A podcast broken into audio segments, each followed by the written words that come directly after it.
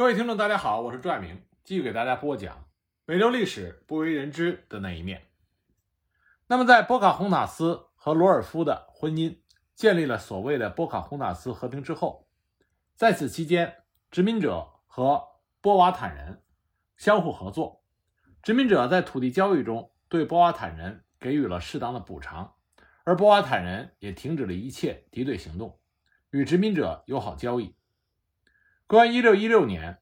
罗尔夫·波卡洪纳斯和他们的儿子托马斯·罗尔夫一起去英国为殖民地做宣传。波卡洪纳斯在途中病死，他的儿子托马斯被留在英国，与罗尔夫的弟弟一起生活。瓦洪塞纳卡他派了一些自己的手下人和女儿一起随船去英国旅行，其中之一是他的贤者，同时也是波卡洪纳斯的姐夫，叫。托莫科莫，那托莫科莫从英国回来之后，就强烈的谴责英国人，说他们不值得信任。公元一六一七年，瓦洪塞纳卡卸任了酋长，由他同父异母的弟弟奥普恰纳卡诺夫接任。当时殖民者的既定目标之一，就是想让土著的印第安人皈依基督教，而波卡洪纳斯的成功皈依，也鼓励他们努力的向更多的土著印第安人传教。奥普恰纳卡诺夫，他利用了这个政策，他派出了大量的战士，假装寻求皈依，甚至他自己也这么做了。那波卡洪纳斯的婚姻带来的和平协议仍然生效。英国殖民者认为土著印第安人是真心实意的希望皈依，所以没有采取任何防御措施。公元一六二二年三月二十二日，奥普恰纳卡诺夫发动了攻击，这就是一六二二年詹姆斯顿。印第安人大屠杀，詹姆斯顿大屠杀发生的背景，是因为波瓦坦部落新的酋长奥普恰纳卡诺夫，他对于第一次波瓦坦战争中印第安人的战败耿耿于怀，所以他想报复。那么，公元一六二二年春，之前我们提到的部落里的贤者去过英国，那么回来以后谴责英国人的。托莫科莫被英国人杀了，这就成为了导火索，使得奥布恰纳卡诺夫策划了对英国殖民者的突然袭击。而这个突然袭击呢，是针对詹姆斯河沿岸至少三十一个英国殖民地和农场发动。在发动攻击之前，一位原本被指派要行刺他的雇主，名叫查科的原住民男孩。在晚上告知他的雇主理查派斯将有生命危险，所以派斯一家从住处横渡了詹姆斯河，提醒对岸的弗吉尼亚殖民地首府詹姆斯顿的人防备。但是，一些较远地区并没有接到任何的预警。在突袭期间，很多原来是詹姆斯顿前哨的小社区被攻击，包含亨利库斯中刚刚为教育印第安和殖民者小孩开设的学校。也属于攻击目标之一。在马丁亨德莱德，超过一半的居民在沃尔斯滕霍姆市的市政中心被杀害。攻击过后，仅剩下两座屋舍和部分教堂残留在地面。近四百名殖民地的居民被杀害，二十多名妇女被掳为印第安的奴隶，部分在那里死去，部分数年后被赎回。在大屠杀发生之后。奥布恰纳卡诺夫就撤回了自己的土地，等待回应。他心里想的很简单，他希望巨大的破坏和死亡可以让英国人打消继续殖民的念头。然而，事实证明恰恰相反。第二次波瓦坦战争就此开始。詹姆斯顿大屠杀使得很多英国殖民地的移民居住区被完全的废弃，那么也在英国人的心目中留下了印第安人是野蛮人的印象。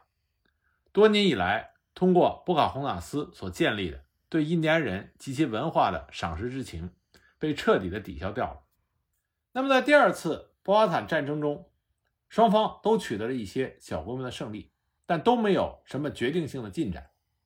奥布恰纳卡诺夫再也没能发动像公元一六二二年三月詹姆斯顿大屠杀那样的攻势，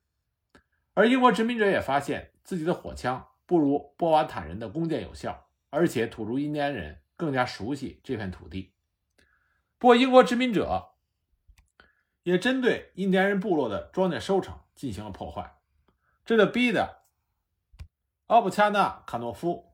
考虑重新和英国殖民者签订和平条约。不过，在仇恨的驱使下，欧洲文明在黑暗面的领先优势就体现出来了。在对和平协议进行协商的时候，部分詹姆斯顿的殖民者在塔克上校和庄波特的带领下，在协商仪式里配食物的饮酒中下毒，约有两百名印第安人死于毒杀，其余五十人都被杀死，最后只有酋长奥普恰纳卡诺夫只身逃脱，而殖民地的民兵也趁着这个优势。烧毁了一些部落的村庄，尽可能多的屠杀土著的印第安人。一六二六年，奥布恰纳卡诺夫被迫请求和平，大规模的冲突正式结束。但此后敌对行动断断续续的一直持续到一六二九年。为了防止再次被偷袭，殖民者修建了一道栅栏，在他们和波瓦坦人之间形成了一道围墙。这个栅栏是用木头制成的，绵延九公里。横跨整个弗吉尼亚半岛，威廉·伯克利于1641年出任了弗吉尼亚州州长，并在殖民地鼓励多种植烟草，自己带头还运营了一个大种植园。这个时候，烟草已经风靡全球，成为弗吉尼亚州主要的作物。为了更快地收获烟草，以获取更大的利润，殖民者开始引进非洲黑人作为奴隶，在田间劳作。烟草是一种劳动密集型的作物。所以需要越来越多的奴隶，这也意味着需要更多的土地来安置他们，需要更多的土地来满足日益增多的种植园的需要，需要更多的土地来满足被财富承诺所吸引的移民的涌入。到了1644年，英国殖民者的人数已经超过了该地区的波瓦坦人，而这个时候，波瓦坦联盟的酋长奥普恰纳卡诺夫虽然已经接近九十岁。但还是组织发起了最后一次进攻，试图将殖民者赶出自己的故乡。他用他所能够召集的每一个战士突破了木栅，并且在一次突袭中杀死了四百名到五百名的殖民者。这就是第三次波瓦坦战争。但是呢，奥普恰纳卡诺夫没有利用好自己突袭获得的优势，而是又回到了自己的土地上，想看看殖民者会怎么做。那么，殖民者先加强了防御。然后反击。一六四五年，伯克利率部大举进攻奥普恰纳卡诺夫的首府，杀死了他的大部分战士，并且俘虏了首领本人。奥普恰纳卡诺夫被带着锁链带回了詹姆斯顿。袭击中，波瓦坦的幸存者以及其他所有被抓到的人都被卖为奴隶。奥普恰纳卡诺夫被关在了詹姆斯顿，供游客参观。一六四六年。奥布恰纳卡诺夫被违背命令的守卫开枪打死，他的死亡也标志着第三次波瓦坦战争的结束。而奥布恰纳卡诺夫的继任者内克托万斯则与伯克利签署了条约，正式实现了和平。一六四六年签订的这个条约要求土著印第安人解散波瓦坦联邦，并将其中的大部分土地交给殖民者。内科托万斯只是名义上的首领。因为在该地区的大多数土著印第安人，要么死于欧洲人带来的疾病，要么死于与殖民者的冲突，要么被卖到西印度群岛当奴隶，要么逃离该地区投奔其他部落。内科托万斯的继承者托托波托米只是担任了两个部落的首领，而他的继任者也只能担任最后一个部落的酋长。在经历了和殖民者的连番争斗之后，波瓦坦人几乎灭族。波瓦坦部落也不复存在，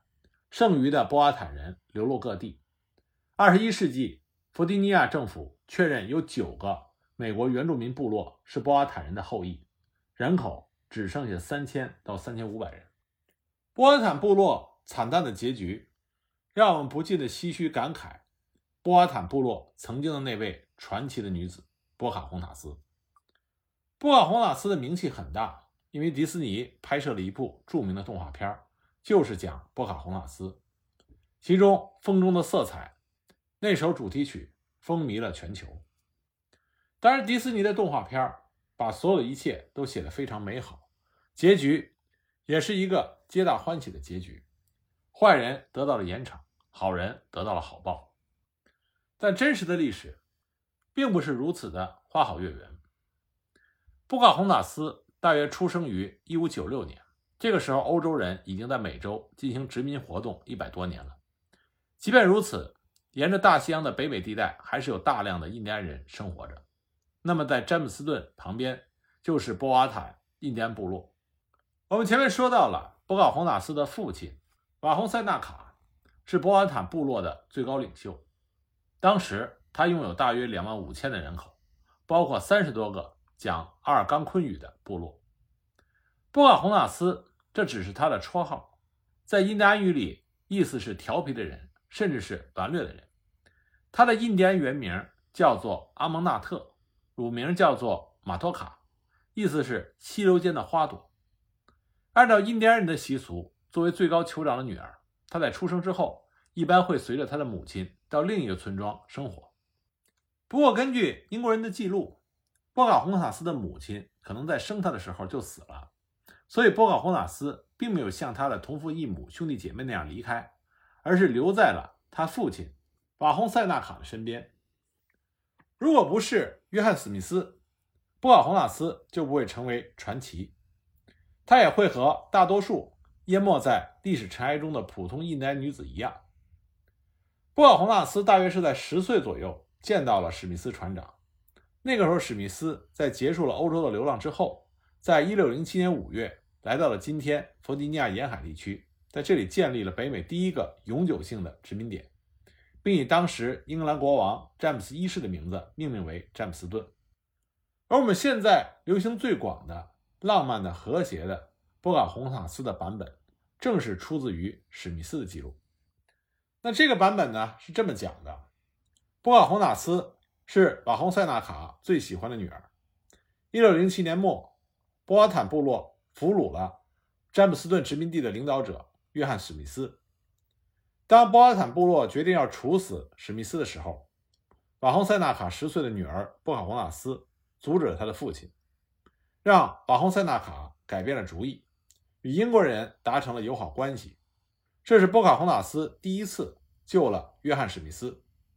后来呢，波卡洪纳斯经常去詹姆斯顿，并且带上了大量的食物馈赠给殖民者。如果不是这些馈赠，那么詹姆斯顿恐怕就无法坚持下去。一六零九年的冬天，波瓦坦印第安人与殖民者的关系恶化，波瓦坦部落试图诱捕史密斯。那么在那个寒冷冬天的夜晚，波卡洪纳斯穿越了树林，出现在史密斯等人的面前，告诉约翰·史密斯，危险就在眼前，要想活命的话，赶紧离开。这是波卡洪纳斯第二次救了约翰·史密斯。在这之后，史密斯在一次爆炸事故之后回到了英格兰，波卡洪纳斯也和他失去了联系。一六一一年，波卡洪纳斯嫁给了一个印第安的小头目科库姆。一六一二年的一天，詹姆斯顿新来的殖民领袖阿戈尔，他发现波卡洪纳斯正在去拜访一位波托马克的酋长。那么阿戈尔他为了赎回被波安塔部落俘虏的英国人。以及在与波安坦部落进行谈判的时候占据主动权，所以他不惜代价就抓到了波卡洪纳斯。阿格尔成功的抓到波卡洪纳斯，并把他囚禁在了詹姆斯顿。囚禁在詹姆斯顿期间，波卡洪纳斯主动的学习了英国人的礼仪和着装，并且学习了英语，皈依了基督教。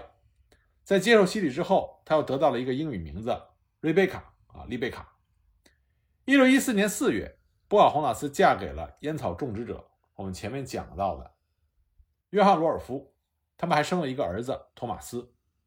一六一六年，波卡洪纳斯跟随着罗尔夫回到了英格兰，并且得到了英国国王詹姆斯一世和安妮王后的接见。次年，波卡洪纳斯染上重病去世，葬于格雷夫森教堂墓地。这就是史密斯版本的波卡洪纳斯的故事。那么这些故事呢？在一六零八年到一六一二年间，公开发表在史密斯的传述中，在一六二四年编入《弗吉尼亚新英格兰和夏令岛通史》。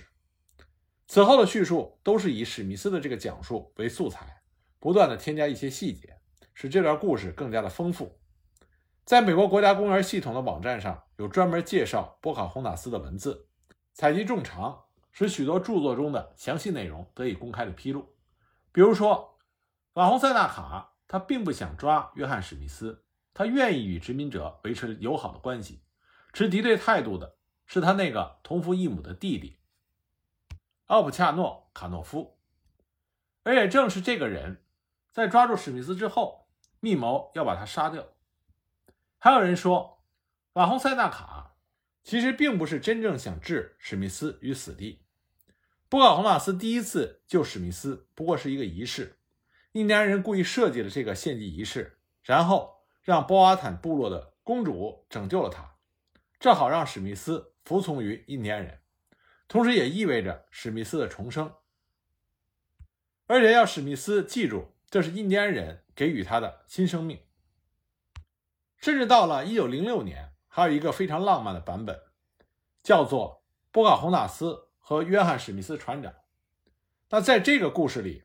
无非是让波卡洪塔斯与史密斯相爱，让他们之间的故事披上了浪漫的外衣。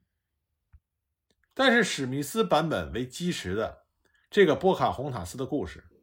早在十九世纪中叶就已经出现了质疑声。二十世纪初的查尔斯比尔德。也说这个故事早已经不足为信了，而最猛烈的翻转来自于2007年的一部口述史著作《波卡洪塔斯的真实故事》。两位作者根据马塔波尼的口述历史，认为波卡洪塔斯与约翰史密斯相遇后的故事根本不是浪漫，而是悲惨的。那么这个版本到底是怎么讲的呢？